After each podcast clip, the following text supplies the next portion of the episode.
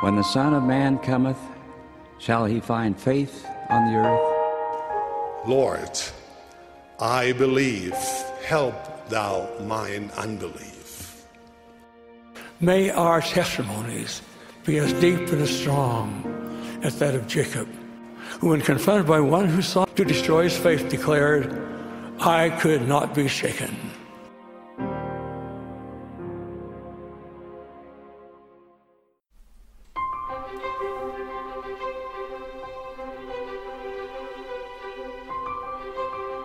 Hello, my friends, and I do mean friends. The more I've been able to read your comments, whether on YouTube or on Facebook, the more I've been able to learn from your insights and answer your questions. Just the back and forth and starting to recognize names, and it just feels like I'm getting to know my class, which has been a blessing for me as a teacher. One of the downfalls of this kind of online teaching is not being able to see your students, not being able to get to know them one by one. And so I'm grateful that we've been able to get to know each other a little bit through the comment section and through other means of communication. It's actually about friends that I want to start talking today because so many of you have stepped beyond simply the, the student status to reach out and ask about my family when we've been going through some difficulties or to wish me well when we passed through COVID at the end of last year. It reminded me of that passage in Joseph Smith history that we studied a few weeks ago when in the midst of, in fact, that's the phrase Joseph uses, in the midst of our afflictions, we found a friend in a gentleman by the name of Martin Harris. And there's just something about that, that in the midst of hard times, his afflictions, Joseph found a friend, someone who supported him. And it really struck me this week, not just reflecting on your kindness during some of my family's times of affliction, but also in the desire that many of you have expressed to just contribute or help in any way that you can. Some very kind people out there have wanted to contribute, or a better term, to consecrate to offer their assistance so that we could upgrade a microphone here or a camera there, to pay for the podcast hosting platform or the subscription to the video editing software. I'm just very grateful for the kindness of many of you just wanting to help in any way that you can. And it reminded me of Martin here, this help that he found in a friend. And it reminded me also of something that we studied last week in section 10 of the Doctrine and Covenants, remember when Joseph gets the plates back and the Urim and Thummim and the permission to be able to recommence translating? And the Lord calms him down and reassures him. In fact, I love how he does that. We talked about it when we got to section 10. Don't run faster than you have strength. But even that whole principle of don't go back and start over. Just begin where you are right now and keep moving forward. I think that's a profound lesson on repentance and forgiveness so often we think, well, I've got to go back and start over. And the Lord simply says, it's covered, it's taken care of. Start where you are and begin translating, or in our case, begin again to live the gospel of Jesus Christ. You cannot change your past. I've redeemed it already, but you can change your future. So be diligent, as he says to Joseph Smith. But the phrase that struck me, based on the kindness of many of you, he said, Don't run faster or labor more than you have strength and means. And it struck me that it's the Lord that's providing Joseph with the strength, but it was his friends that were providing him with the means. Oliver Cowdery comes and offers his assistance in acting as scribe with his superior education and better spelling and penmanship. I can't translate. I tried and failed. Remember, we saw that in section 9. But I can write for you. And so allow me to provide some means for your assistance. We saw that with Martin Harris, contributing $50 to help Joseph move his family so that he could continue the work of translation. And today we're going to meet in section 12 Joseph Knight Sr., another one of those faithful friends who offered means. I can't give you the gift and I can't give you the strength, but I can give you the means. And so he did. In fact, it was Joseph Knight Sr.'s horse and carriage that Joseph and Emma used when they went to the Hill Cumorah on that last trip there in 1827. When Joseph was immersed in the translation process with Oliver Cowdery's help, guess who came to the rescue with food and with paper to write on? Joseph Knight Sr. Joseph Smith said of him, He very kindly and considerately brought us a quantity of provisions, in order that we might not be interrupted in the work of translation. It's hard to focus on God's work when you have to be doing your own work just to feed yourself. Or it's hard to write down a translation when you don't have any paper to write upon. And seeing those needs, Joseph Knight Sr. met them this father of one of the first families of the restoration, this incredible man, this disciple of Christ who remained faithful throughout his entire lifetime. And beyond that, more than just saying, Joseph, what can I do for you? Reminds me of how most people end their visiting or home teaching uh, visits. Is there anything I can do for you as we're walking out the door? Well, Joseph Knight Sr. not only asked it and not only provided it, but he went one above that and didn't just ask Joseph, What can I do for you? But he asked Joseph, Could you ask God what I can do for him? And the Lord responded in section 12 of the Doctrine and Covenants. Now, as I said a couple of weeks ago, there's a lot of repetition in these early revelations in the Doctrine and Covenants. And next week, in our final example of that, we're going to talk about some of the principles we can learn from that idea of repeated revelation. But as we see in section 12, the first six verses here are the same six verses that started section 6 to Oliver Cowdery, section 11 to Hyrum Smith, or section 14 to David Whitmer. Next week, we'll see what else he said to David Whitmer. But there's something about these first six verses that was important enough to repeat them over and over to various of that first generation of church members. In fact, it's important enough for the rest of us to be reading it even to this day. In chapter 12, verse 1, the Lord speaks to Joseph Knight Sr. and says, A great and marvelous work is about to come forth among the children of men. Sounds a lot like what he said in section 4 to Joseph Smith Sr. But notice he added a word the word great. Now, in 1828, that wonderful Webster's Dictionary, we learn what he meant by great. You see, for us, a lot of times when we think of, oh, that's great, it's like it's wonderful, it's excellent, it's awesome. And that's, that was a definition back then as well, but it was one of the later definitions.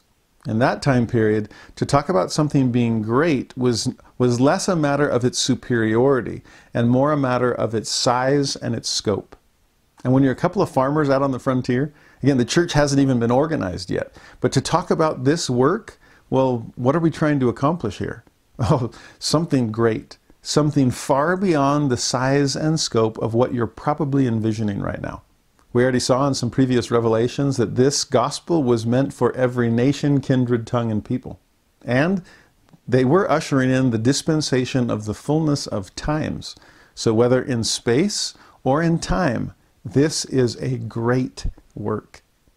In fact, at the end of the verse, it is unto the children of men. Can you think of anybody that doesn't fit under that category? It reminds me of what Elder Neal Maxwell said about the ministry of Jesus Christ. It neither began in Bethlehem nor was completed on Calvary. It's so far beyond that myopic view. And the same would be important for these early disciples to understand. This was so much more than a hardy handful of disciples in Palmyra or in Harmony or in Fayette this work is going to be great. In fact, it's going to be great and marvelous. That same dictionary defined marvelous as wonderful and strange. That adjective probably fits us in more ways than we want to admit. But exciting wonder and surprise, something that exceeds natural power.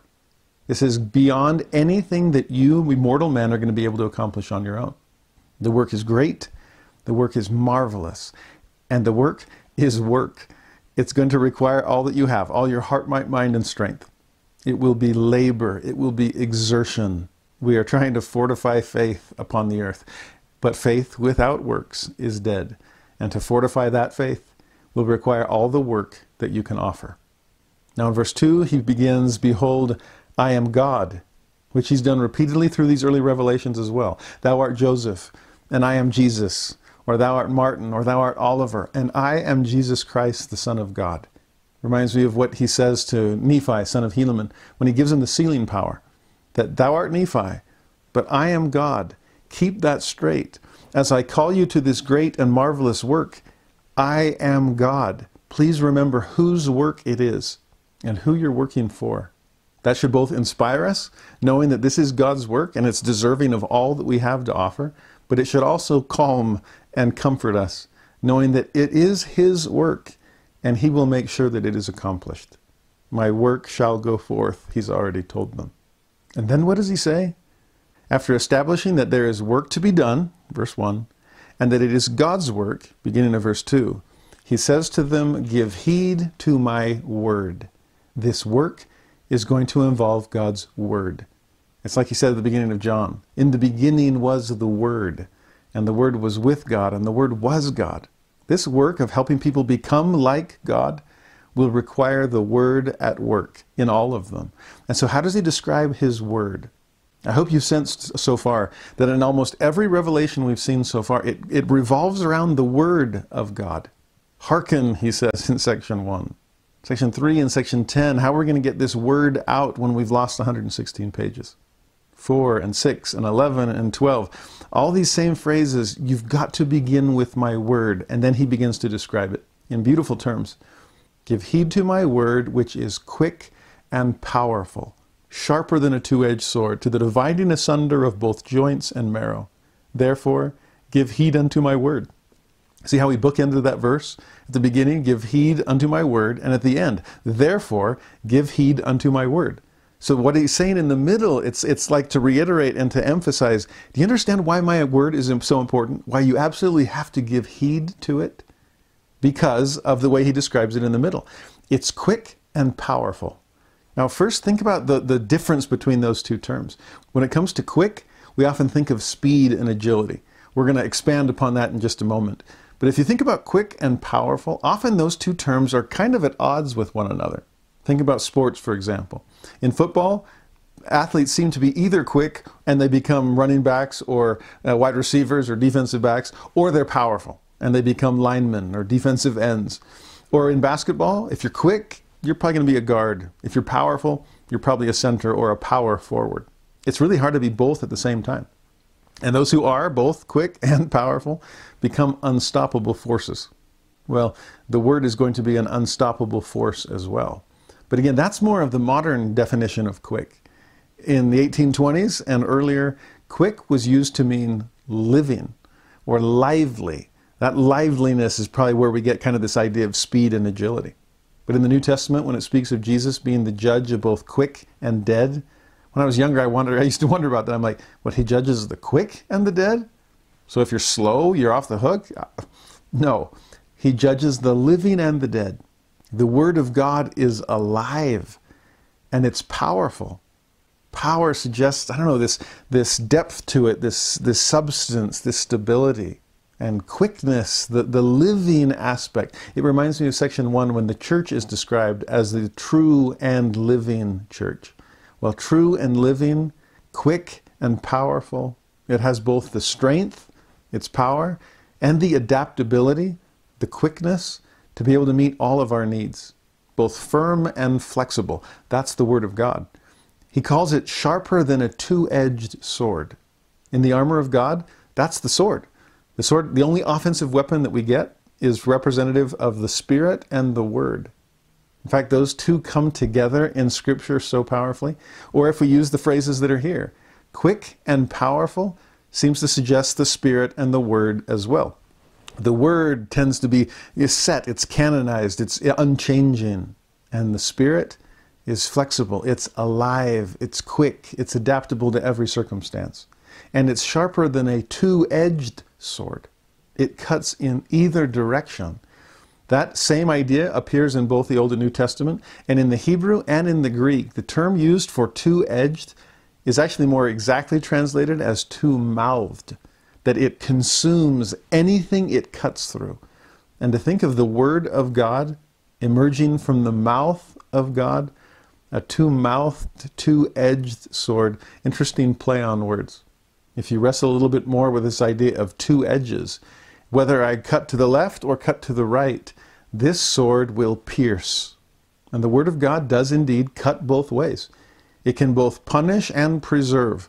It can condemn and protect. It's a lot like the judge's gavel, that depending on whether it's innocent or guilty, when he hammers that thing, it's cutting in one direction or the other, and it can cut in both.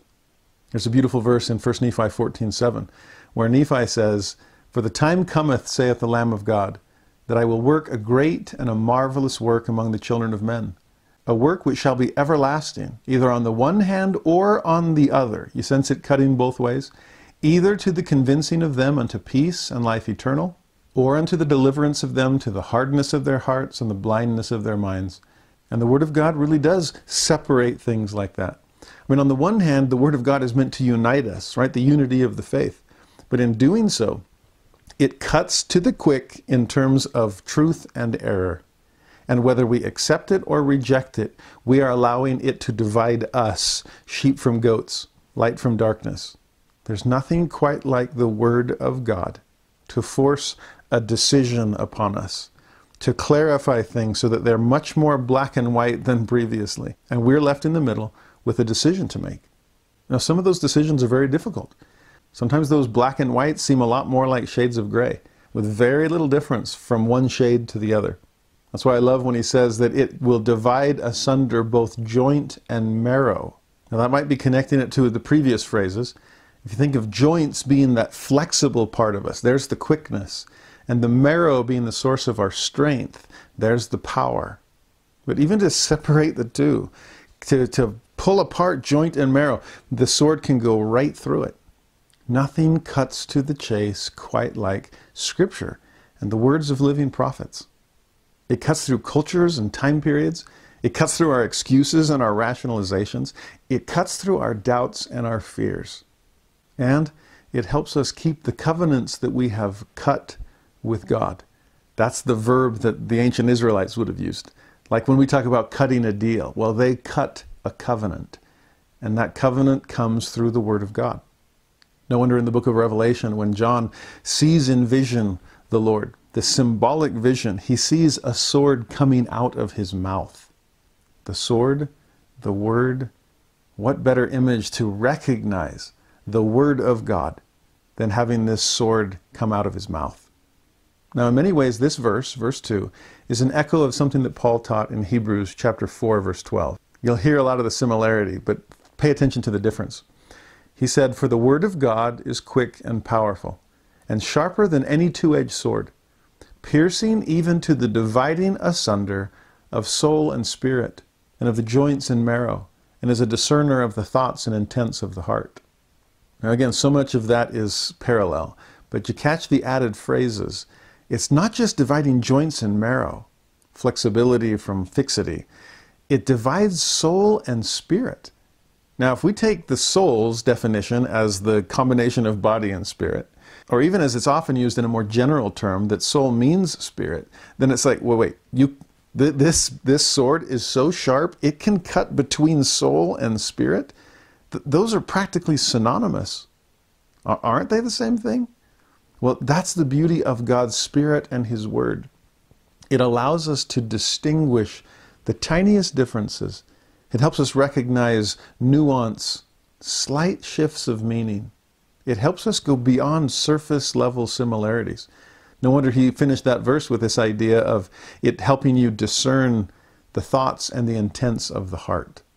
If you've ever seen a set of twins that are identical, but have learned to be able to discern between the two, when I first met my good bishop's twin sons, I had to pay attention to the hairstyling. One parted on the left and the other on the right, and I memorized. If they ever go bald later in life, I'm, I'm toast.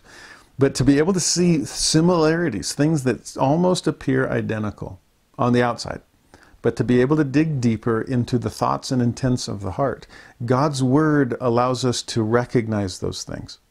If soul and spirit are practically synonymous, and yet the Spirit and Word of God help us cut between them.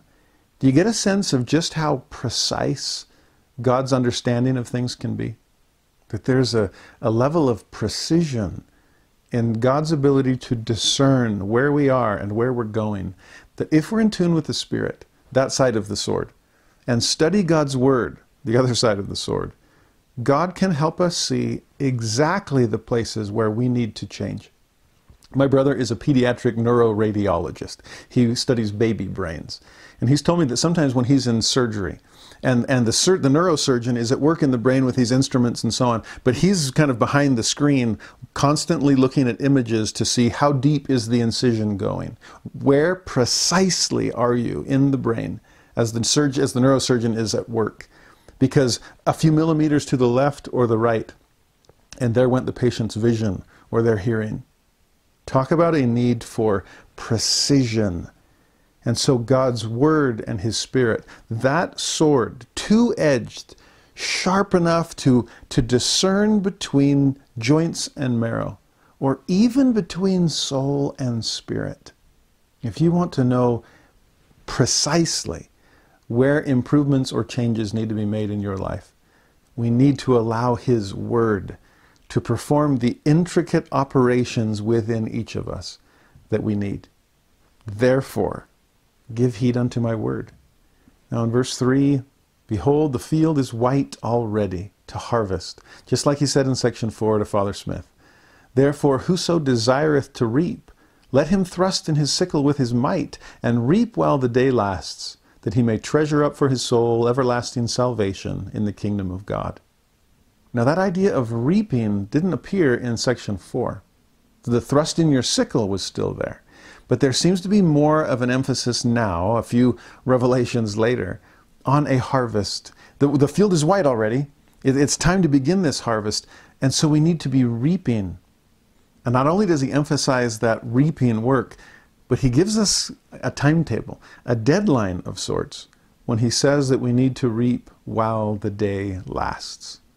I mean, on the one hand, you get this, it's about to come forth or what we saw in section 11. Hyrum, don't, you're not called till you're called. Obtain the word before you declare the word, and so on. Wait for my rock and my word and my doctrine to come forth.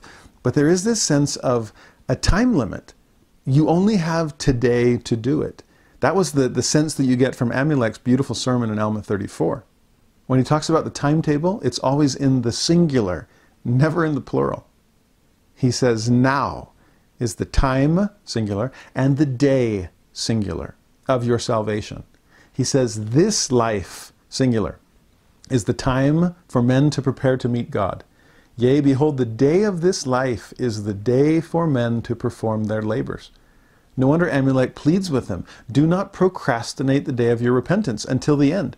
For after this day of life, the only one we get, which is given us to prepare for eternity, behold, if we do not improve our time while in this life, then cometh the night of darkness, wherein there can be no labor performed.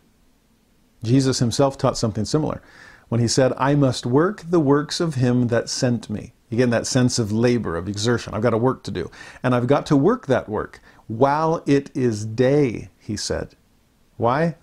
Because the night cometh when no man can work. I don't know if you've ever had a job that requires sunlight to do it. Reaping and harvesting seems to be one of them. I remember as I was preparing for my mission and trying to earn some money, I worked for a chain link fence company. And we'd go around to construction sites and to concert venues and things and put up temporary chain link fence and then take it down when it was over. And I remember once Lollapalooza was going to have their massive week long concert in Los Angeles. And they hired us to be able to put a chain link fence up. But this was no normal chain link fence job. Lollapalooza was going to be held at this reservoir, and they wanted to fence off the water to keep people safe. And it was going to require a mile and a half of chain link fencing, which was more than the company owned at the time. We, we had a short couple of days to be able to put all this up. And when we knew it was our last day, we also knew there was no way we were going to get it all done. It was all hands on deck, and we worked from sunup until sundown and beyond because we still weren't done. We had to drive the truck up onto the onto the grass and turn on the headlights and just keep putting up chain link fence. I think it ended up being like a 27 hour workday, some serious overtime. But without the headlights of the truck, there's no way we would have been able to perform that labor when the night came. Certain jobs must be done in the light before night comes and envelops everything in darkness. You understand? We'll see this later when he speaks of the, of the restoration occurring in the 11th hour. That we don't have all the time in the world, that we need to be urgent, that we need to be quick and powerful, just like the word is. Lively, active, engaged. So work while the day lasts, while the sun is shining, and the light of the world is among us. And if we do, again, regardless of the actual harvest, we may treasure up for our souls everlasting salvation in the kingdom of God. We talked about that in section four. Our actions are far more important than their reactions. Yes, we need to have hope in a harvest and an eye to reap and not just to sow. But regardless of how they respond to our message, whatever we end up with in the garner, our souls can be saved in the kingdom of God. Now, in verse 4, there's an interesting comparison to what we saw in section 4 earlier. Back then, it said, if you have desires to serve, you're called to the work. Here, he says, whosoever will thrust in his sickle and reap, the same is called of God. So, in both instances, it's this matter of how do I get called? In the earlier section, it was, well, want to be, desire to serve. And here it's actually do it, actually perform the service, thrust in your sickle and reap. We love that verse in section 58 about being anxiously engaged. But notice he didn't say anxious to be engaged. And sometimes we kind of stop there. Oh, I have these desires, and we feel so good about the desire. But we don't translate the desire into actual action. I'm guilty of that sometimes. When I feel a prompting, and I'm so excited that I got a prompting to do something, that the Spirit was with me, and I, and I feel filled by that. In fact, I feel so good about the inspiration that it almost feels like I've acted on it, even when I haven't yet. In fact, another suggestion is well, what if the desire is missing? Because that emotion can come and go at times, but we still need to thrust in our sickle. We still have work to do. So it's not just the wanting, it's the working. And it's even the working in the absence of the wanting. Now in verse 5, he repeats the way he ended section 4 Therefore, if you will ask of me, ye shall receive. If you will knock, it shall be opened unto you, which is an essential piece of reassurance considering all that God is calling upon us to perform. All of this reminds me of one of my favorite passages from the New Testament. When Jesus has finished the Last Supper and he's on his way to the Garden of Gethsemane. And these apostles that have been following him for the last three years, Jesus says something to them that kind of puts them in their place, but also points them forward. In fact, this is the verse that I usually point to when someone asks me, Why did you choose to become a religious educator? Well, as Jesus said to his apostles then, You have not chosen me, but I have chosen you. It's not like we're doing God a favor by enlisting in his work. He's doing us a favor by calling us to it. So I have chosen you and ordained you that you should go and bring forth fruit. So there is that expectation of some kind of harvest. Again, you're only responsible for your actions, not their reactions, but he does have an eye to the harvest. In the scriptures, when a vineyard is planted, metaphorically, typically the Lord also mentions a winepress being constructed. So this is not a, a shade or an ornamental garden. This is a work garden. There's an expectation here. In fact, back to that verse in John 15, when he says, I've ordained you to bring forth fruit, he then adds, and that your fruit should remain. Oh boy. So, so the Lord wants staying power in our influence. Now, if I'm one of those apostles on the way to Gethsemane, or any of us disciples on our way to Adam-ondi-Ahman, I'm feeling a little intimidated right now. I didn't call him, he called me. And he is a God of high expectations. He wants fruit. He wants the fruit to remain. He wants me to thrust in my sickle with my might. He wants me to reap while the day lasts. Well, how does the Lord finish that verse in John 15? In the same way he continues this passage in section 12. To those apostles he says, Whatsoever ye shall ask of the Father in my name, he may give it you. You see his mercy there? His offer of grace? I know what I'm asking for. I realize that I am a God of great expectations, but I am also the God of grace. So if you need help, then ask for it. Anything you need, the Father will give it to you. Here, ask of me and you'll receive it. Knock, it'll be open to you. Like we saw in the allegory of the olive tree. The Lord of the vineyard is willing to work right alongside you. In fact, that's probably why he, he raises the, the, the bar so high. Because what's going to fill that gap? Only His all sufficient grace. Remember, it's your everlasting salvation that He is trying to reap. No wonder He asks you to reap the souls of others and makes that job just hard enough that you realize you need His help. He's nurturing seeds in you, even as you are feeling all this pressure to nurture the seeds in others. Now, in verse 6, he continues this to Joseph Knight, Sr., and to the rest of us. Now, as you have asked, remember, Joseph Knight Sr. had come to Joseph Smith, not just, what can I do for you, but what can I do for God? Well, since you asked, I'm answering. That's kind of the real intent phrase that Moroni uses. If you're going to ask, prepare to act on the answer. So, Joseph, now as you have asked, behold, I say unto you, here's the answer. What can you do? You can keep my commandments, and you can seek to bring forth and establish the cause of Zion. I love the order there. Obedience needs to be your default. You need to train yourself to the point that you are ready to go and do whatever the Lord asks of you. It's the way Nephi was wired in 1st and 2nd Nephi. It's what you see in the stripling warriors, obeying every word of command with exactness. Why? Because I was raised by pacifists. I have no idea what to do with swords. So, Helaman, you tell me what to do. My life depends on it, and I will obey to the T. Well, the same needs to be true of all of us. If this is a matter of life and death, and spiritually speaking it is, then I want to develop the discipline of a good soldier to establish obedience as my norm, even before I know what the specific command is going to be. Because it's after saying, Keep my commandments, that the Lord then becomes more specific. Seek to bring forth and establish the cause of Zion.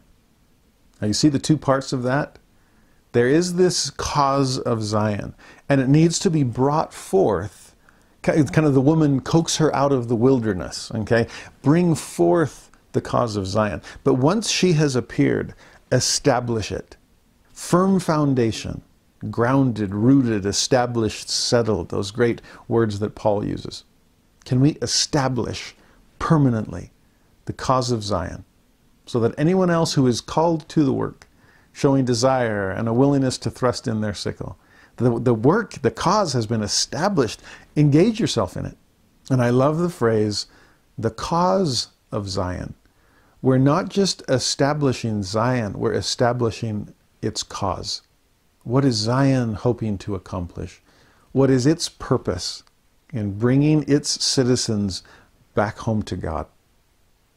When a very young, a too young David goes to see his older brothers uh, as they're off in war against the Philistines and sees them all trapped by their own fear of this giant across the valley, what's he say to, to muster their courage and to prove his own?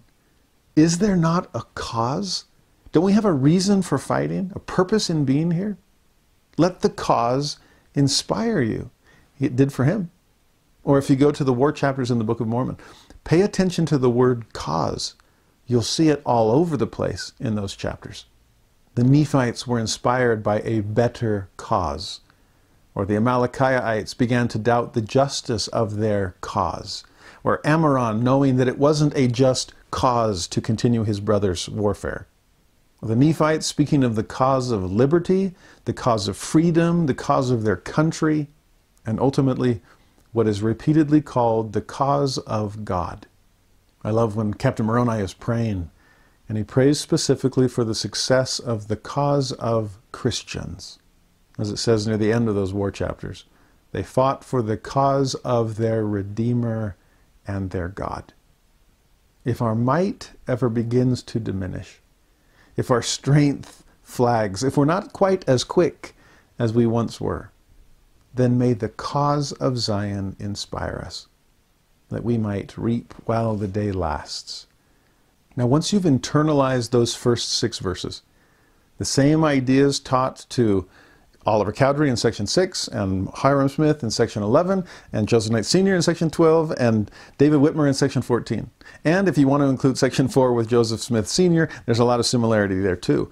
Well, no wonder he says in verse 7 Behold, I speak unto you, and also to all those who have desires to bring forth and establish this work.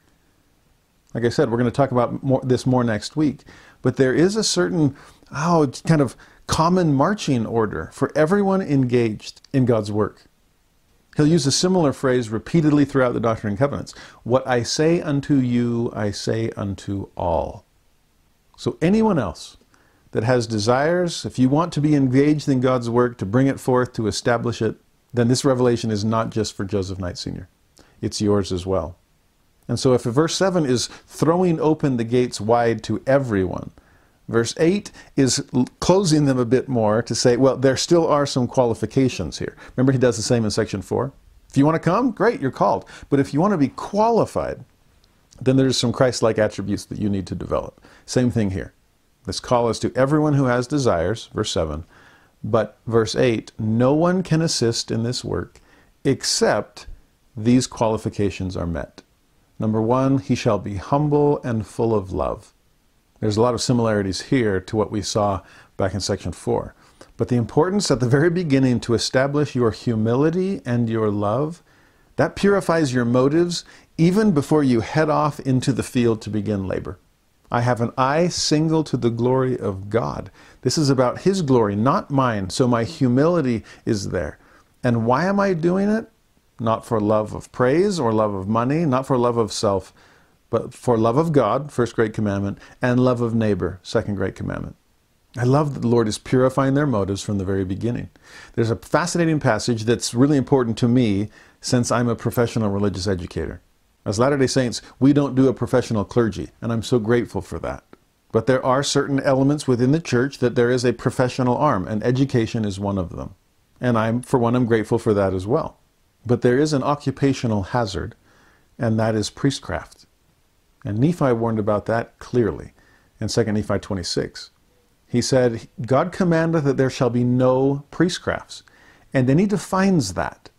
It's not the priest side that's bad, but it's the craft side that's bad. It's the craftiness that can sometimes emerge from it. When it turns from something that is meant to, to provide you with life, instead to becoming something that promotes a certain lifestyle. So here's Nephi's definition. For behold, priestcrafts are that men preach and set themselves up for a light unto the world, that they may get gain and praise of the world, but they seek not the welfare of Zion. So, so excellent definition there. It's not just that they're preaching, we all should be doing that, but it's that they're setting themselves up for a light to the world instead of holding up the light of the world himself. And again, there's a, there's a motivation factor here. Why are you doing it? Are you trying to stand in the spotlight or are you trying to shine a spotlight on the Savior? In fact, no spotlight needed. He is the light of the world. But are you getting out of his way so that you can speak to him? Or are you the, the museum tour guide that's standing in front of the exhibit as people are just trying to look around you to see what you're actually talking about? You see, if you're doing it to get gain and praise of the world, then your priesthood has turned into priestcraft. Your preaching has become self promotion, and that's problematic. You're seeking something about yourself rather than seeking the cause of Zion. Isn't that what Nephi was talking about? The welfare of Zion? That's her cause. Then Nephi says this in the next passage. He's already described the problem. Now he's ready to offer the solution. And I'm so grateful for what he says here. He says, Behold, the Lord hath forbidden this thing. But he doesn't just offer a proscription, he offers a prescription. Not just a don't do this, but do this instead. This positive will, will outweigh the negative. It will protect you against it. And here's the solution. Wherefore the Lord God hath given a commandment that all men should have charity, which charity is love. Now he ends that passage with the caution that the laborer in Zion shall labor for Zion. Right? We're here to, to bring forth and establish the cause of Zion. That's what we're working for. Because if we labor for money, then we shall perish. That's Nephi's warning. But did you catch the Lord's solution in the middle? How does the Lord inoculate us against the dangers of priestcraft? He calls us into charity. He leads us into love. And so here, all you who want to assist in this work, make sure you're humble. Then setting yourself up as a light to the world won't be a temptation. And make sure you are full of love, because then your motives will be facing outward instead of inward. Love of God and love of man, love of God's cause, hope for the welfare of Zion. That keeps our motives pure. No wonder if we cannot establish humility and love as undergirding foundational attributes in our character, no wonder we cannot assist in God's work. We're not qualified for it. We're starting to use His work as if it were our own. He then adds those three cardinal Christian virtues that we must have faith, hope, and charity. If you missed the discussion of those three attributes, especially as charity compares to love, go back and rewatch section, section 4, or even better, read the comments because the things that you all taught about the differences between those two attributes, so much overlap. Maybe this is the, the Word of God dividing asunder soul and spirit, joint and marrow, charity and love. You did an incredible job of that. You taught me beautiful things. Then he adds the other attribute that so often comes up, but so seldom is appreciated being temperate in all things. That was part of the section four list of growing up in God. That was one of the things that, that Shiblon needed to, to temper his zeal and his passion, according to Alma 38, to be temperate. As a Southern California native, I'm grateful for temperate climates. Sometimes friends will ask me, What's your favorite season? You like summer, winter, fall, spring? And I always say, San Diego. My favorite season is San Diego. Why? Because it's temperate year round people say, ah, oh, but there's no change. And I'm like, well, yeah, why change from perfection? It's like, no, they only have one season. I'm like, yeah, but they picked the right one. It's steady. It doesn't fluctuate. It's not these high highs and low lows. It's not a roller coaster. You are temperate in all things. You have reached the Goldilocks zone that we've talked about. You've figured out how to prove contraries. So that if someone is too far on this extreme, you can bring them into the middle, but you can do the same thing for people on the opposite extreme. If we want to engage in the work of God, we need to understand the spectrum and help lead people into the celestial center of the straight and narrow way. If we are extremists in one side or the other, then we'll either be creating fanatics within our own echo chamber or we'll be offending and alienating those who have the opposite extreme within them. Our temperance, honestly, the more I think about it and, and wrestle with this, I think this underappreciated attribute of temperance is one of the most important things we can develop. No wonder we're called to be temperate in all things. Aim for San Diego temperatures here. And then he concludes verse 8 Temperate in all things, whatsoever shall be entrusted to his care. That is a, a helpful, oh, I don't know, caution or consolation there. Whatsoever I entrust to you.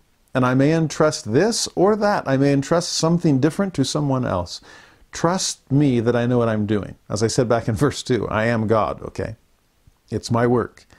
And sometimes I transfer you to different parts of the vineyard. Sometimes I give you lots of responsibility, and other times I let you rest a while.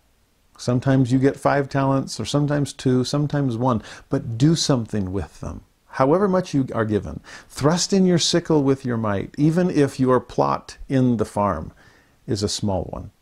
And then to confirm it all, verse 9, he reiterates the source of these words, just as he did back in verse 2. Verse 2, I am God. Verse 9, I am the light and the life of the world that speak these words. Therefore give heed with your might, and then you are called. Amen. I'm the light. You can labor while the day lasts because I'm providing the light of this day. I'm the life. You can thrust in your sickle with your might because I've offered you that might. You can be as quick and lively as the word itself because I'm the source of those lively words. I've spoken them to you. Please give heed. And give heed with your might. Three times in this short revelation, he's told us to give heed to his words. And this third time, he asks us to do it mightily. Remember heart, might, mind, and strength? The might referred to our resources, our influence. So as we are giving heed to God's word, consecrate whatever you can. Joseph Knight Sr. was so good at that already. He did use his resources. He provided means. He offered his influence all as a way of giving heed to God's word with his might. No wonder he was called and would remain called and qualified throughout a long life of diligent and dedicated discipleship. I love the Knight family. Now, from section 12, we need to go back in Joseph Smith history to catch the very tail end of the experiences that are recorded here. We've studied it already with the first vision as the first part, and the coming of the angel Moroni and the coming forth of the Book of Mormon in the second part. The third part has to do with the restoration of the priesthood. And I think it beautifully grows out of what we just studied in section 12, as section 12 shifts to section 13, which are the words of John the Baptist when he restored this priesthood. Now we pick up the story in verse 66. It's April 5th, 1829. Joseph Smith, up to this point, has never met Oliver Cowdery. Oliver knows the Smith family. He's been up in Palmyra boarding with them as he's been teaching school. And from them, he's heard the story of Joseph. But Joseph is down in Harmony, Pennsylvania. Remember, this is section six. Oliver prays about things. He, he spe- peace is spoken to his mind. He ends up going down to Harmony to see, to meet Joseph, to find out some more things for himself. And it doesn't take long to be fully convinced, especially with the help of section six, wow, this is a prophet of God and I want to provide whatever means I can to be of assistance. Now that sums up verse 66. And then in 67, it's two days later, April 7th now. And so Joseph recommences translating, and Oliver begins to write for him. I can't give you gift or strength, but I can give you means. And so he does. Now in verse 68, we still continued the work of translation. Good things happen when we are engaged in the work. And as they are so engaged, in the ensuing month, May 1829, we on a certain day went into the woods to pray and inquire of the Lord, respecting baptism for the remission of sins, that we found mentioned in the translation of the plates. I'm amazed at how well the human brain can go on autopilot, especially when it comes to clerical kinds of things. I read a ton, and I mark important things in everything that I read. But to make them more permanent and portable and, and searchable and accessible, I then transcribe all of those notes into some information management software. It takes a ton of typing. I, I keep telling my daughter, who hates her typing class, this might be the most important skill you ever develop. But for me, somehow, my mind can be doing other things. I can be listening to a podcast or something else while my eye and my finger is engaged in this and my brain is somewhere else. Now, we saw back in section 8 that revelation was to the mind and heart. In section 9, you have to study it out. This is going to take some work.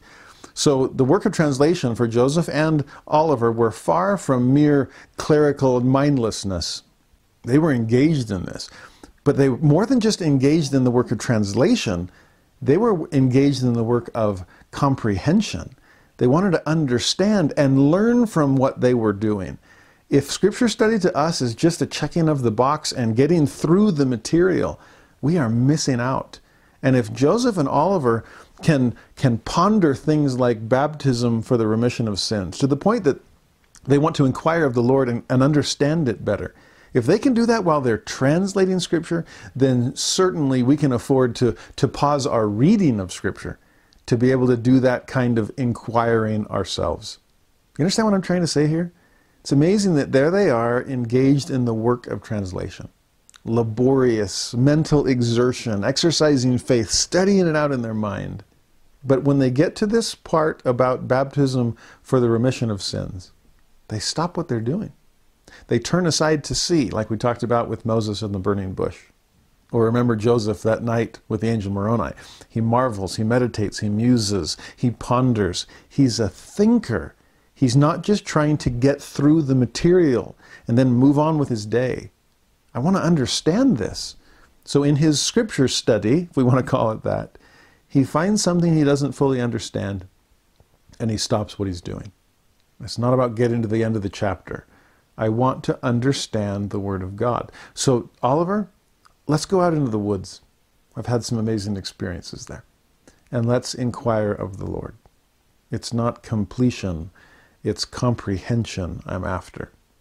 Now, at the very end of Joseph Smith history, our last page, you see an extended footnote from Oliver Cowdery. It comes from an article that he wrote for the Messenger and Advocate in 1834. And it describes these same events in much more flowery language, I should add. Oliver Cowdery was much better educated than Joseph was. Rhetorically speaking, you can sense that Oliver is, is a master of alliteration, some beautiful turns of phrase. And I love the way that he describes his and Joseph's decision to pause the work of translation and go to ask God about this. This is the third paragraph down. And he says, No men in their sober senses, so if you're taking something seriously, could translate and write the directions given to the Nephites from the mouth of the Savior of the precise manner in which men should build up his church. So this is third Nephi they're translating. No one could do that if they're taking it seriously without desiring a privilege of showing the willingness of the heart by being buried in the liquid grave, to answer a good conscience by the resurrection of Jesus Christ. Now, that's just a very poetic way of saying to get baptized. In other words, if you're taking Scripture seriously and you're studying that Jesus himself is teaching his disciples about the importance of baptism, then how could you not want to be baptized yourself? If Jesus is teaching about repentance, how could you not repent? If you are studying Scripture about any topic and taking it seriously, then shouldn't your reading turn into working? Shouldn't study seek some kind of, of application? It's like King Benjamin. If you believe these things, see that you do them. Well, here's Joseph and Oliver studying the Book of Mormon, translating it, and learning about Jesus teaching about the importance of baptism. I love Oliver's response. How could we not want to be baptized ourselves in the way that Jesus taught? Now, he doesn't stop there. He goes on in this passage on reflecting further. So they're pondering, they're reflecting, they're thinking about this. It was as easy to be seen that amid the great strife and noise concerning religion, none had authority from God to administer the ordinances of the gospel. This is similar to what Joseph Smith himself learned in the first vision. And so Oliver says, recognizing that, realizing that the woman was in the wilderness and was only now being coaxed out, we only waited for the commandment to be given Arise and be baptized. And this was not long desired before it was realized. I love this. They are working, and as a result, they begin wanting. They are learning and thus want to begin living. I'm studying baptism. I want to be baptized. But where's the authority? And as they're thinking this through, they go out into the woods and they pray. Go back to the way Joseph described it. While we were thus employed, talk about being engaged in something active, in working. He says they were praying and calling upon the Lord. Do we consider that employment? Are we anxiously engaged in our prayers, or are prayers just something that we say? Now, this was mental exertion, which is the exercise of faith. And as they pray in that way, a messenger from heaven descends in a cloud of light. He lays his hands upon them and he ordains them, saying, and then we hear this, this prayer of ordination from a heavenly messenger that a few verses later will be introduced to us as John the Baptist. Who better to answer their questions about baptism than the Baptist himself? And not only that, but as this kind of last in the line of Aaronic priesthood holders, this son of Zechariah himself, for him to, to reforge the broken link. But the language here is beautiful. You can study it either here in Joseph Smith History, verse 69, or back in the Doctrine and Covenants in section 13. Same language. And I love the way it begins. Upon you, my fellow servants. What a beautifully inclusive phrase. To hear from this heavenly messenger that they are fellow servants, that we are engaged in this work together. I wonder if John the Baptist conveyed that because he had felt it so beautifully from Jesus himself. I've always loved the way that Jesus invites John to baptize him. When John is overwhelmed by this responsibility and says, You should be baptizing me. I've already told them that, that I'm here to baptize with water, but someone else is coming after to baptize with fire and the Holy Ghost. Someone whose shoelaces I'm not worthy to tie. And the Lord's reassurance, he says, John, suffer it to be so now, for thus it becometh us to fulfill all righteousness. And that inclusive plural pronoun is one of the most merciful ways. I love the way he said it. It's not like, John, come on, I need to get baptized to fulfill all righteousness, and I can't exactly do it to myself. So, little help here? No, it's John, you and, you and I, we are going to do something amazing. It becometh us to fulfill all righteousness. Will you help me in this work? Will you be my fellow servant? I love that John, having been included in Jesus' work, is now including Joseph and Oliver in his, including all of us. The Lord can do this work so much better on his own, but he's willing to condescend and speak to us in plural pronouns. Jared, how about you and I go do some work in Puerto Rico? How about you and I serve together in this calling? Why don't we fulfill all righteousness together? John, Joseph, Oliver, fellow servants all. And he's doing this in the name of Messiah. Now, everything we do, we are supposed to do in the name of Jesus Christ. Now, Christ is not Jesus' last name, it's simply the Greek word, Christos, which means anointed one. Now, rewind, and Christos in Greek becomes Mashiach in Hebrew, again, meaning the anointed one. Now, I love this. For a modern English speaker, we would perform this in the name of Jesus Christ.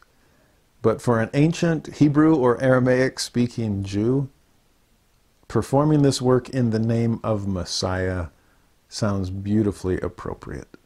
And what is he doing in the Messiah's name? Conferring the priesthood of Aaron. Now, Joseph and Oliver will learn so much more about this as time goes on. And we'll get additional information in section 20 and section 84 and section 107. When it comes to understanding priesthood, it is such a line upon line, precept upon precept kind of growth in God. Joseph did not emerge from the sacred grove or from the Susquehanna River with a copy of the church handbook of instructions.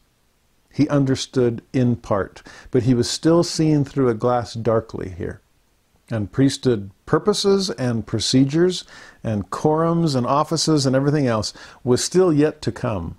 But here, as part of Joseph's preparation, he is receiving the preparatory priesthood. I think this would have been particularly interesting for Oliver Cowdery. Remember from section 8, the, this gift of Aaron that was described? I don't know exactly when it's dawning on Oliver or on Joseph or on others that his gift really does constitute the gift of Aaron. But to have the priesthood of Aaron here must have been incredibly meaningful for him as well. Now, as it's described here by John, what does the priesthood of Aaron hold? He lists the keys of the ministering of angels and of the gospel of repentance and of baptism by immersion for the remission of sins. Now, think about those three. The one that often jumps off the page and captures our attention is the first, the ministering of angels. We often wonder, what exactly does that mean? Now, there can be literal ministering of angels. We see that in, I mean, happening right here. We see that in the Book of Mormon and elsewhere. But I really love what Elder Dallin H. Oaks taught about this principle. What is the ministering of angels? He asked. As a youth, he said, I only pictured the, the literal, the, the tangible, the visible. But he admitted, when I was 12 years old, I didn't picture an angel coming to visit me. And the more he wrestled with this, he began to understand that the ministry of angels can go far beyond the visible. He taught that angelic messages can be delivered by a voice or merely by thoughts or feelings communicated to the mind. He quoted President John Taylor, who described the action of the angels or messengers of God upon our minds so that the heart can conceive revelations from the eternal world. Doesn't that tie in beautifully with section 8? If revelation is God speaking to the mind and heart, then the ministering of angels can also be heavenly messengers speaking to our minds so that our heart can conceive revelation. Same target body parts both times. So Elder Oaks concludes that most angelic communications are felt or heard rather than seen. He then answers the question How does the Aaronic priesthood hold the keys of the ministering of angels? Well, in the same way that it holds the keys of preparing people to receive the influence of the Holy Ghost. He taught, in general, the blessings of spiritual companionship and communication are only available to those who are clean. As explained earlier, through the Aaronic priesthood ordinances of baptism and the sacrament, we are cleansed of our sins and promise that if we keep our covenants, we will always have His Spirit to be with us. I believe that promise not only refers to the Holy Ghost, but also to the ministering of angels. For angels speak by the power of the Holy Ghost wherefore they speak the words of Christ. That's, those are Nephi's words. So it is that those who hold the Aaronic priesthood open the door for all church members who worthily partake of the sacrament to enjoy the companionship of the Spirit of the Lord and the ministering of angels. So you see what he's saying there? It also helps us see that it's not like, well, this one's off on its own, the ministry of angels, and then let's get back to the normal stuff and talk about repentance and baptism by immersion. No, it, it's all part of the same Aaronic keys. Because if the ministering of angels, speaking by the power of the Holy Ghost, requires our cleanliness, then no wonder repentance and baptism are part of those Aaronic keys and those Aaronic ordinances. In fact, I love how all three of them come together under the umbrella category of preparation. You see, we'll see this most clearly taught in section 84, months from now. But there he talks about the Aaronic versus the Melchizedek and describes it as angels versus God. When Moses comes down the mountain the first time with the Ten Commandments and realizes that they're in no way prepared for it, they're, they're doing golden calf stuff instead, he breaks them and then goes back up and gets a second copy, but it's, uh, it's a step removed from the first. The first was Melchizedek, the second was Aaronic. First was temple, second was tabernacle, first was God, second was angels. God would no longer lead them through the wilderness. He would send angels to do that work instead. See, this Aaronic would help prepare them for the Melchizedek. God was eternal, He could wait. So, for the next millennium or so, work on preparing yourself then to enter into the rest of God. Like I said, we'll talk about that more in section 84. But there is something else worth seeing there because it's there that we get the word preparatory when it comes to Aaronic priesthood. But here's the catch. I love this difference here. If you were to ask somebody, use preparatory and Aaronic and priesthood in a sentence, they would always, well, typically say, well, the Aaronic priesthood is the preparatory priesthood. And then you ask them, well, what's it preparing you for? And typically they'll say, well, the Aaronic, especially if it's a young man, the Aaronic priesthood is meant to prepare me for the Melchizedek priesthood. Now, years ago in seminary, I was teaching the Doctrine and Covenants, and I asked that question of the class. In what way is the Aaronic priesthood the preparatory priesthood? And this one guy, I loved this kid. He was awesome. He raised his hand and said, Well, yeah, it prepares us for the Melchizedek priesthood. And I was, I was glad that he answered the question because we had a fun relationship and I could kind of razz him and he'd razz me back. And for some reason, my mind just went down this other path I hadn't planned on. And I said to him, Oh, so it's all about you, is it? Oh, I have the Aaronic priesthood so that I can someday be ready to, to be a, a worthy Melchizedek priesthood holder. And I said to him, Since when is the priesthood about you at all? And he kind of stepped back, and, and I kind of stepped back too, wondering, Where am I going with this? Because his answer was the same answer I always gave from deacon, teacher, priest on up. The Aaronic priesthood prepares its holders to hold the Melchizedek priesthood. But I was so glad that the Lord, the Spirit kind of hijacked the conversation. It led it into a far better direction than the one I was going to go down. Because as we both kind of paused and, and chewed on that for a minute, we realized that's not what the Lord meant by preparatory. Now, it can include that. I've, I've heard wise apostles and prophets describe the preparatory priesthood, helping young men get up to speed. But there's so much more than that. And that's why I love section 84, verse 26, because the word preparatory appears here. And, it ha- it is, and it's talking about the Aaronic priesthood, but it doesn't call it the preparatory priesthood. Instead, it says this section 84, verse 26. The lesser priesthood continued. So, lesser, that's Aaronic.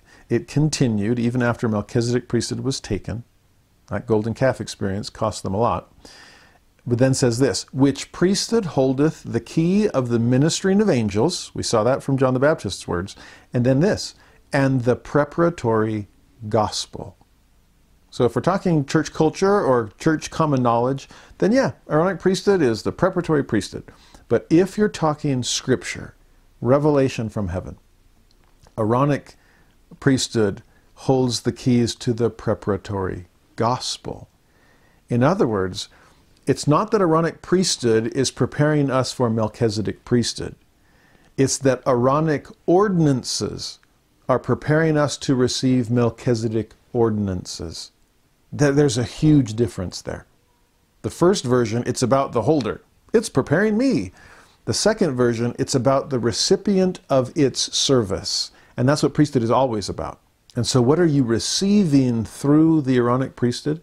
The preparatory gospel a gospel of preparation for what Melchizedek ordinances can then provide. And in its simplest form, what's the difference between the two? The preparatory gospel that the Aaronic priesthood administers is the gospel of repentance and of baptism. In a nutshell, it's the elimination of sin. Aaronic ordinances eliminate sin. That's what repentance is for. That's what baptism is for. Baptism by immersion for the remission of sins. That's what the sacrament, an Aaronic ordinance, is for, to renew our baptismal covenant so that we can be clean again, worthy of the ministering of angels, like Elder Oaks described. I mean, think about it this way. When you've committed a major transgression and need to go confess, who do you see? Your bishop. Why him? Because he's the judge in Israel? Well, yes, but more importantly, it's because your bishop is the president of the Aaronic priesthood in your ward. And presiding over the, or the priesthood that administers the preparatory gospel, it's up to him to help you eliminate sin. And once that's happened, now what are you prepared for? If the preparatory gospel served, has served its purpose, you are now prepared for to go from a gospel of preparation to a gospel of presentation. And what I mean by that is you are entering into the presence of the Lord. God is presenting himself to you. Now that sounds huge, and it is. But think about this in terms of Melchizedek priesthood. Aaronic ordinances have eliminated sin. Melchizedek ordinances introduce you into the presence of God. That's why the first Melchizedek ordinance is the gift of the Holy Ghost, a member of the Godhead. Divinity is now with you. Or the temple with all of its Melchizedek ordinances, entering into the presence of God. Remember back to Sinai. If Aaronic is angels, Melchizedek is God. If Aaronic is eliminating sin, that, that, that's pulling out the weeds, Melchizedek then plants the flowers. Or Aaronic ordinances are for justification, and Melchizedek ordinances are for sanctification. You catch the difference? And who was John the Baptist? A preparer of the way. Make straight in the desert a highway for our God, so that Jesus can come. He is preparing the way for the introduction of Jesus, the Son of God. No wonder the sacrament ends, this preparatory ordinance, with the promise that we might always have God's Spirit to be with us. That's Melchizedek ordinance. I mean, honestly, I, I wish our Aaronic priesthood holders would fully understand this. That if they have done their job right, holding their keys and exercising them on behalf of the ward, once that last person has partaken of the bread and the water, there should be no sin in that ward. We've all renewed our covenants and been cleansed through Christ. And once that is in place, this preparatory gospel has prepared us for all that comes next in sermons and in service, in word and in work. The Holy Ghost can be with us. We can be brought into the presence of God. No wonder it was Moses, the embodiment of the law, along with his brother Aaron, the personification of Aaronic priesthood, that brought Israel through their wilderness to the promised land, but didn't get them into it. It, it kind of weaned them off their wilderness experience. And who got them into the promised land? Joshua, aka Yehoshua, aka Yeshua, aka Jesus. If Moses and Aaron represent the law and the Aaronic preparatory gospel, Joshua represents Jesus, that Melchizedek embodiment that finally crosses the Jordan. Moses can get you up to it, but only Joshua can bring you into the promised land. We each have roles to play, right? Whatever is entrusted to our care. Well, Aaronic authority was being entrusted to Joseph and to Oliver. And from there, it would be entrusted to the rest of us. Not just those who hold its offices. Again, that's, that's secondary. But for all of us, male and female, who receive its preparatory ordinances. What's all that for? Notice how John the Baptist ends this ordination with the assurance that this shall never be taken again from the earth until the sons of Levi do offer again an offering unto the Lord in righteousness. Now, first, that phrase, it shall never be taken again from the earth, suggests that it had been taken from the earth before. Again, this evidence of the woman going into the wilderness to be nourished, but the loss of institutional priesthood authority. And what a wonderful reassurance. It's never going to be lost again. Now, I'm always fascinated that you hear this often that this is the one dispensation that's not going to end in apostasy. And th- that phrase would back that up. But I've also heard prophets and apostles warn that the church is never more than one generation away from apostasy. So, how are we raising our children? If an entire generation just decided, no, I'm out, then the church has fallen into apostasy. And I wonder, well, how can those two be true? It'll never fall into apostasy, but we're never more than one generation away.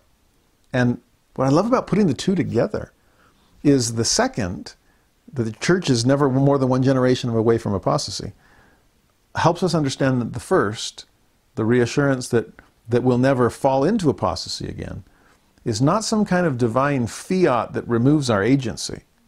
Rather, it is a reminder that thanks to the righteous use of our agency, we will make sure that we are raising a generation of righteous sons and daughters, people who will, will live into this preparatory gospel, be cleansed of their sins, so that they can bring God into the world, that they can prepare the earth for the second coming of Jesus Christ.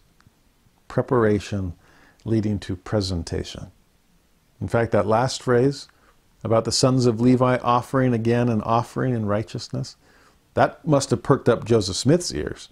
He would have remembered those phrases from a few years earlier when the angel Moroni repeatedly quoted Malachi chapter 3 to him that talks about the sons of Levi being purged and cleansed, refiner's fire, fuller's soap, elimination of sin, right? That's what Aaronic ordinances are always for. And once those sons of Levi have been purified and purged, what can they do then? Offer an offering in righteousness. Now, when we studied that in Moroni's visits a few weeks ago, we, we studied Malachi 3. And, and this language of the sons of Levi offering an offering, what's that all about? Now, in section 84, the oath and covenant of the priesthood, we just saw that in terms of preparatory gospel, lesser priesthood. But later on, when it describes those who are faithful unto the obtaining and magnifying their callings within these two priesthoods, become the sons of Moses and of Aaron. Well, what tribe were both Moses and Aaron from? Levi. In fact, when he talks about the sons of Levi, he says, Whose sons are ye? That's section 84 as well. So, by honoring the Aaronic priesthood, whether by holding it worthily ourselves or, more encompassingly, receiving its ordinances, the preparatory gospel, we become the sons and daughters of Levi, of Moses and Aaron. And what offering can we offer? If the sons of Levi are explained in D&C 84, the offering in righteousness is described in D&C 128, where in the context of the work for the dead, Joseph writes that God shall purify the sons of Levi and purge them as gold and silver. There's Malachi 3 again. That they may offer unto the Lord an offering in righteousness. So we back on the same context. Let us therefore, as a church and a people, and as Latter day Saints, this is all of us now, male and female, Levi's daughters as well as Levi's sons, may we offer unto the Lord an offering in righteousness. And what will it be? Let us present in his holy temple, when it is finished, a book containing the records of our dead, which shall be worthy of all acceptation.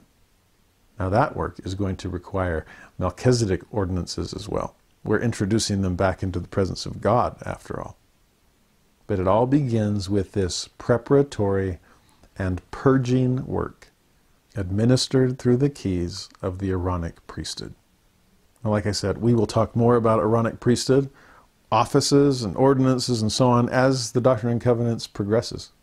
We're already way ahead of where Joseph Smith is there on May 15th, 1829. Most of what I just explained to you would be way over Joseph's head in the moment because they haven't yet received Section 20 or Section 84 or Section 107. The Church Handbook of Instructions is years and years away. But in this initial ordination, they are understanding the purposes of this priesthood, and they're breathtaking. Now, there's a limit to them, and I love how he establishes that right from the beginning in verse 70. He said this Aaronic priesthood had not the power of laying on of hands for the gift of the Holy Ghost, but that this should be conferred on us hereafter. So it's good to know what your authority encompasses, verse 69 but it's also important to know the limits of your authority. Verse 70. You see this illustrated perfectly in Acts chapter 19, where Paul and Apollos are there in Corinth teaching disciples that they've met, and they ask them, Have ye received the Holy Ghost since ye believed? Now those disciples said unto them, Well, we have not so much as heard whether there be any Holy Ghost. So what are you talking about? And so Paul says to them, Well, unto what then were ye baptized? And their answer, Unto John's baptism, which would mean baptism for the remission of sins, an Aaronic ordinance. We got the first half. I didn't know it was only half, though. I thought that was the whole thing.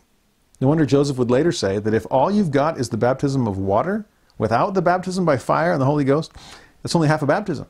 You might as well have, have immersed a bag of sand. But those disciples in Corinth, they thought that was it. They had lived up to the limits of whatever authority they had access to. No wonder Paul says to them, John verily baptized with the baptism of repentance. That's Aaronic keys. Saying unto the people that they should believe on him which should come after him. This is just preparation. John the Baptist was the fullback. Jesus was the tailback. John's just the lead blocker, the preparer of the way. That's why John taught them to believe on him that should come after him, that is, on Christ Jesus. Now, when those disciples heard this, they were baptized in the name of the Lord Jesus. And then Paul laid his hands upon them, and the Holy Ghost came on them, and they spake with tongues and prophesied. Interesting, by the way, that there was a rebaptism in preparation for their initial confirmation. They'd already received the baptism of John, but here, after having gotten the whole explanation, they're baptized again and then confirmed to receive the gift of the Holy Ghost. That doesn't follow the normal pattern but when things are beginning, sometimes things go out of the norm before a norm is established. That's actually what's happening here. Because we'll see in their ordination as well as in their immersion something a little different than what we do today. This is how it unfolds. Middle of verse 70 He commanded us to go and be baptized, and gave us directions that I should baptize Oliver Cowdery, and that afterwards he should baptize me. Now, some have wondered why didn't John just baptize him himself? If he's a resurrected being here, he couldn't have been translated since we know about his death in the New Testament. But if he's resurrected by now, couldn't he have baptized them himself? And I suppose he could have, if that's the case. However, I love what Elder Maxwell once said that in the economy of heaven, God seldom sends a prophet when a priest will do. So often, he expects us to do everything within our power, and he provides the things that are just beyond our power. I'll raise Lazarus from the dead, but you can move the stone away. You can unwrap him from the grave clothing. I'll multiply the loaves and the fishes, but you apostles can distribute them. I will connect the dispensations. I will confer the priesthood of Aaron. But once that's done, you now have the authority to baptize. That's part of your Aaronic keys, the baptism by immersion for the remission of sins. So go ahead and do that. And so they do. Now, this is where it gets a little interesting out of the norm, like we saw in Acts 19. Verse 71 Accordingly we went and were baptized. I baptized him first, and afterwards he baptized me. And then the interesting part after these baptisms, I laid my hands upon his head and ordained him to the Aaronic priesthood. And afterwards he laid his hands on me and ordained me to the same priesthood. For so we were commanded. Now that might strike us as odd, since John the Baptist had just ordained them to the Aaronic priesthood himself. So why a reordination? Maybe Joseph himself was even confused by it because he says at the end, it's almost like he's answering our question. Why would you do that? I don't know. So we were commanded. It's like, why rebaptize those disciples in Acts 19? Well, let's just do this. And that's what Paul decided, and then move forward into the confirmation for the gift of the Holy Ghost. Why reordain to the Aaronic priesthood. Some have suggested, well, perhaps the first was just to confer Aaronic priesthood, and here it's to ordain to a specific office within it. Eh, maybe, but we don't really understand the offices at least until section 20, and that's almost a year away. President Hinckley himself suggested, well, perhaps it was simply a matter of establishing the norm. I mean, some of this is totally out of the norm because we have to, to reforge the links in the chain priesthood is passed down. Okay, we'll see that clearly in section 84. But if the chain is broken, we have to do something out of the norm to reforge the links, and thus the coming of John the Baptist. Later, thus the coming of Peter, James, and John. We'll talk about that when we get to section 27. But once the out of the norm has served its purpose, let's get to the norm as quickly as we can. And the norm is baptism first and priesthood ordination later. We don't ordain people to the priesthood who haven't been baptized. So let me give you authority then you may baptize one another, and then to almost reaffirm this and to establish the precedent of mortals ordaining other mortals, fellow servants all, then go ahead and ordain one another to the Aaronic priesthood. Again, that was President Hinckley's suggestion. There's a lot of possibilities out there. There's some ambiguity here, some question marks, which I'm totally okay with. Joseph himself is learning line here upon line later with some wrestling and making sense of things in between. So, here, at least in the absence of clear understanding, he was doing what he was commanded. Bring it up with John the Baptist, I guess. Now, verse 72. Here you see the clarification of his identity. The messenger who visited us on this occasion and conferred this priesthood upon us said that his name was John, the same that is called John the Baptist in the New Testament. Again, who better to restore the keys of this preparatory gospel than the preparer of the way of Christ himself? Who better to restore the keys of repentance than he who cried it on the banks of the Jordan River? And who better to restore the keys of baptism than the Baptist himself? But he also said that he acted under the direction, again, know the limits of your authority, of Peter, James, and John, who held the keys of the priesthood of Melchizedek, which priesthood, he said, would in due time be conferred on us. And that I should be called the first elder of the church, and he, Oliver Cowdery, the second. And it was on the 15th day of May, 1829, that we were ordained under the hand of this messenger and baptized. Again, we'll talk more about the restoration of the Melchizedek priesthood in section 27, as well as some of its offices when we get to section 20. Here's one line. We'll hold off and get a few more lines later on. Now, verse 73 and 74, I love, because it describes the, these newly baptized church members, these newly ordained holders of the preparatory gospel and you see the aftermath and the difference it made in them. I pray that our baptisms have wrought similar changes within each of us. They say, immediately on our coming up out of the water, after we had been baptized, we experienced great and glorious blessings from our Heavenly Father. Did you sense something similar when you came up from the waters of baptism? Great and glorious blessings? If not immediately, at least after the passage of time, did you recognize what had happened to you? I'm so grateful I still have my childhood journal, written in a shaky eight year old hand, as I describe the warmth I felt after my own baptism. And great and glorious blessings have flowed into my life from that moment since. Joseph continues No sooner had I baptized Oliver Cowdery than the Holy Ghost fell upon him now, this wouldn't be the gift of the Holy Ghost yet, but the presence of the Spirit, the influence of the Spirit. You've been cleansed, you're worthy of His presence. And Oliver stood up and prophesied many things which should shortly come to pass. And again, so soon as I had been baptized by him, I also had the spirit of prophecy. When standing up, I prophesied concerning the rise of this church and many other things connected with the church and this generation of the children of men we were filled with the Holy Ghost and rejoiced in the God of our salvation. The book of Revelation defines the spirit of prophecy as the testimony of Jesus. To feel cleansed, to have your sins washed away. It's not the water that does it, it's the grace of Jesus Christ that does. We're covenanting with Him. And as a result, He covenants to wash away our sins, to forgive us, to redeem us.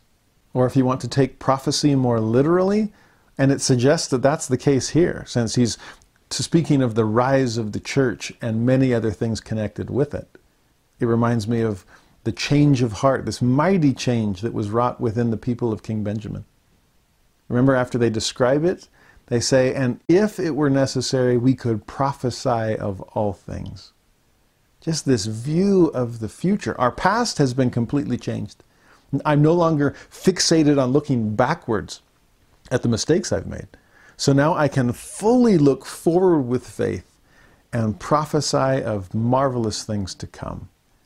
I pray that our baptism does that. I pray that our Aaronic ordinances do. Every time we partake of the sacrament and renew those ordinances, every Sunday can be an opportunity for us to experience great and glorious blessings, to see our future so much more clearly and prophesy of good things to come, to be filled with the Holy Ghost, and to rejoice in the giver of all those gifts, the God of our salvation. 74 then brings us back to where this all started. Remember, what was it that took them out to the woods that day? Their translation of Scripture. And as soon as they had this incredible experience, they went straight back to the page where they left off. But notice in verse 74 Our minds being now enlightened, we began to have the scriptures laid open to our understandings, and the true meaning and intention of their more mysterious passages revealed unto us in a manner which we never could attain to previously, nor ever before had thought of. That's my dream as far as scripture study is concerned. Can you imagine opening your scriptures to wherever you're studying and having your minds enlightened so that you see things you've never seen before. I think too often we think, well, the scriptures, I study my scriptures in order to bring the Spirit into my life. And that's wonderful. But can you imagine if the order were reversed? What if you went and sought the Spirit? That repentance and covenant keeping brought the Spirit into your life to a degree that it would sanctify your scripture study. You bring the Spirit to your scripture study instead of leaving with the Spirit once your scripture study is done.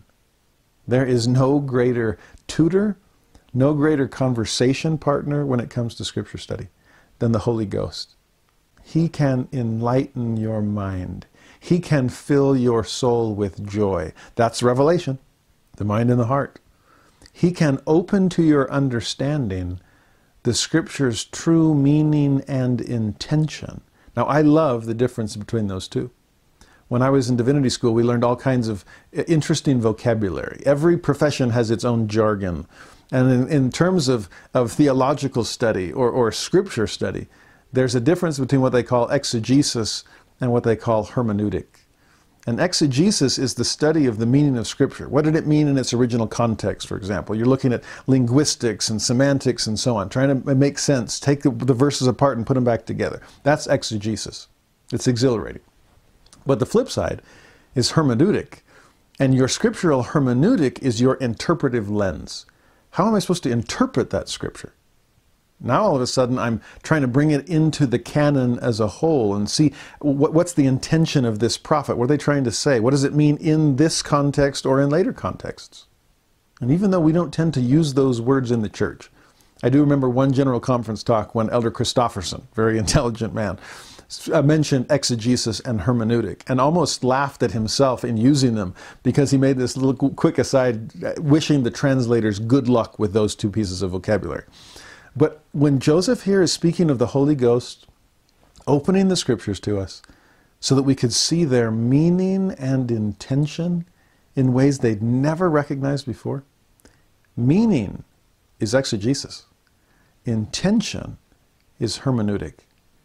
Meaning is what does the scripture mean? Intention is, well, what does the scripture mean to me? Exegesis is, is what am I supposed to know? And hermeneutic is what I'm supposed to do. Or perhaps most importantly, exegesis, the meaning, is what did the prophet say? And hermeneutic, or intention, is what did the prophet intend? In other words, what did he intend by that? Or more importantly, what did the Spirit intend? What does the Spirit intend for me to do based on the scripture that I just read? More than anything, that makes scripture applicable. It makes it relevant. Remember Nephi's great phrase, and I did liken all scriptures unto us that it might be for our profit and learning. So many quote unquote Bible scholars spend their lives living only in ancient days and never bring what they've learned there to their own day to change the way they live. They're stuck in meaning and never discover intention because intention requires the Holy Ghost. It's a matter of praying in your scripture study Heavenly Father, what do you want me to do with this? How should I change? What can I become? That's where scripture study becomes beautiful but it does require the Holy Ghost's help.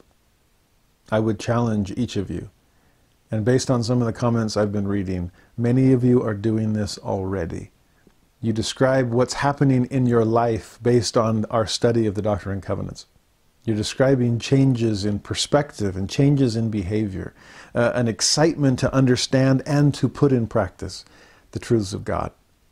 As a teacher, that's the best news ever for me because it sounds like you're understanding not just meaning, which I think I can help you with, but understanding intention, which is something the Holy Ghost weaves into the soul, enlightening your mind, filling your soul with joy, helping you know what's the purpose of what I'm reading. Do that more often, and your scripture study will be life changing. I promise. It was for Joseph. Things they never could attain to previously. If you're understanding now things you never understood before, or if you're, you're attaining things in your scripture study that are new to you, then we're starting to do it better than we did before. The Holy Ghost is interacting with us. This is becoming a revelatory experience.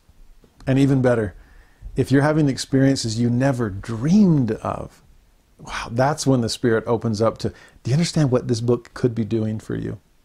when your scripture study becomes what was previously unattainable and unimaginable, then the Holy Ghost is at work with you.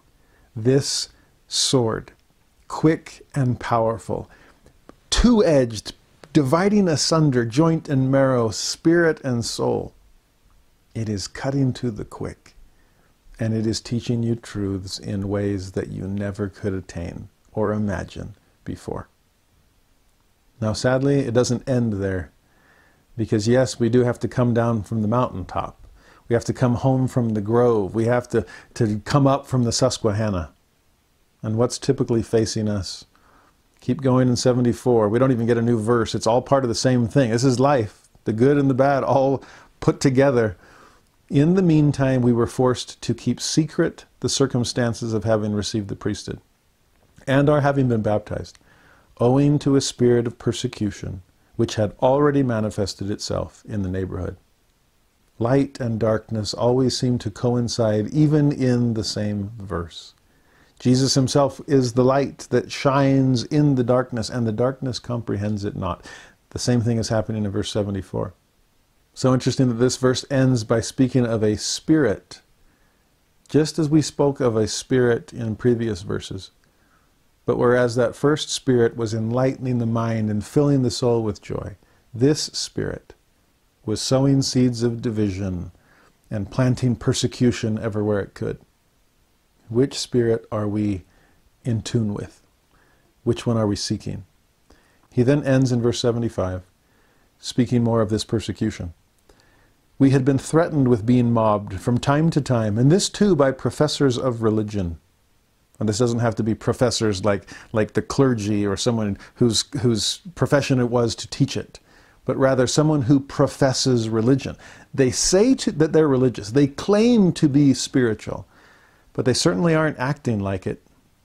They are drawing near with their lips, but their hearts are far from him. Now, thankfully for Joseph and for Oliver, they had a pretty good live in bodyguard. Remember, they're in Harmony, Pennsylvania. They're living with Emma's family and her dad, Isaac Hale, was well known in the vicinity as an incredible marksman. So you don't want to go and mess with anybody under his roof since he can probably get you from a distance. He says in verse 75 Their intentions of mobbing us were only counteracted by the influence of my wife's father's family. Under divine providence. I, I love that he combines the two. Remember, we started today by talking about strength and means. The strength is God's enabling grace, but the means are anyone out there that's willing to offer their help, their assistance. And even Isaac Hale, who was very against the marriage to begin with. Remember, Joseph had to elope with Emma? Remember when he first described Emma as my wife, his daughter, and he kept that order straight? Well, Isaac Hale had had some change of heart. He never embraced the gospel, but he did come to embrace Joseph as a good man and a good son in law. I love that Joseph credits both his wife's father's family and divine providence. Speaking of his in laws, they had become very friendly to me, and they were opposed to mobs. So there's both the personal, they're starting to like me, and there's the principle. There's just something about freedom of religion that no matter who you are and what you believe, you deserve it. So we're opposed to mobocracy on principle. We're also connected to Joseph personally. I, I think we need to act more in terms of both of those ourselves. When we see injustice, when we recognize intolerance, is there enough of, of personal connection in us that will stand up for those around us? And is there enough of principle within us that will stand up on those principles, even if we don't know the people that we're trying to protect?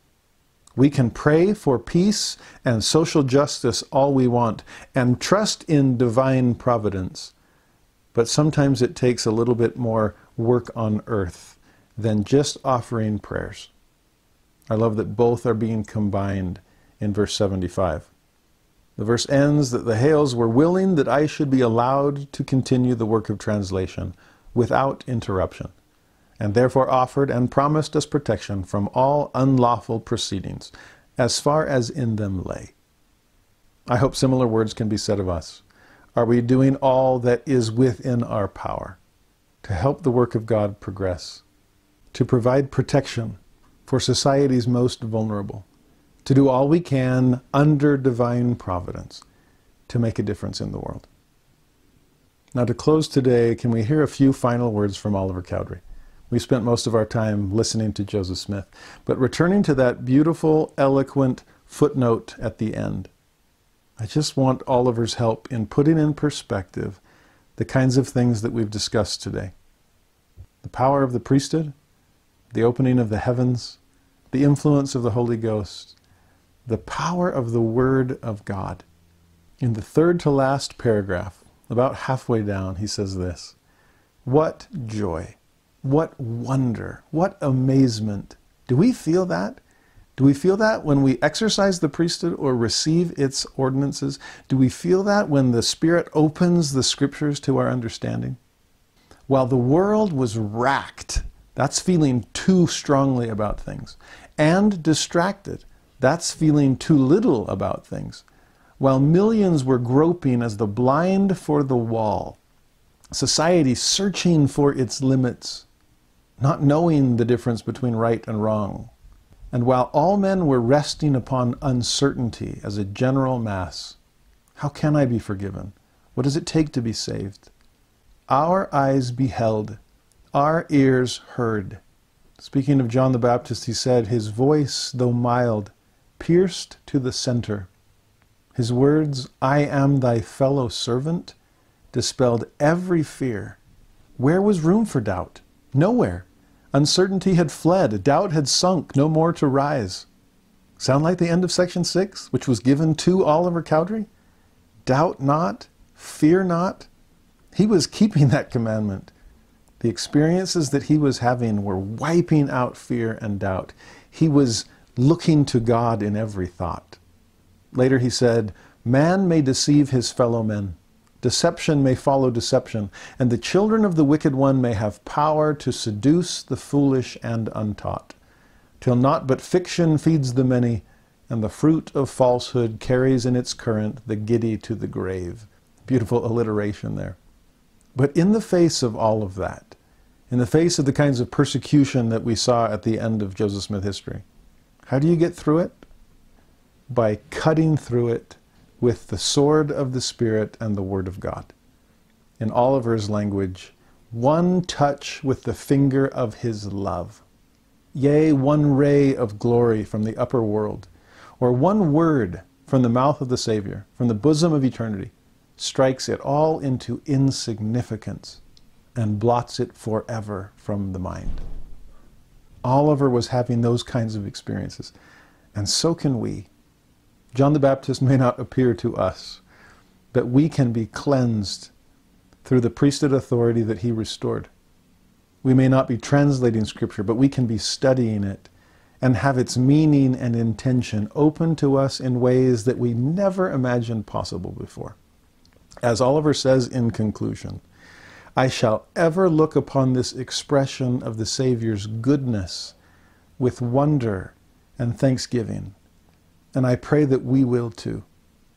Every time we repent of our sins or renew our baptismal covenants, every time we live into the preparatory gospel that the Aaronic priesthood presents, every time we open our scriptures and come to hear and feel the voice of God, mind opened, soul filled with joy.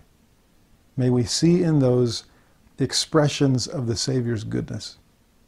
And may we respond to them with wonder and thanksgiving.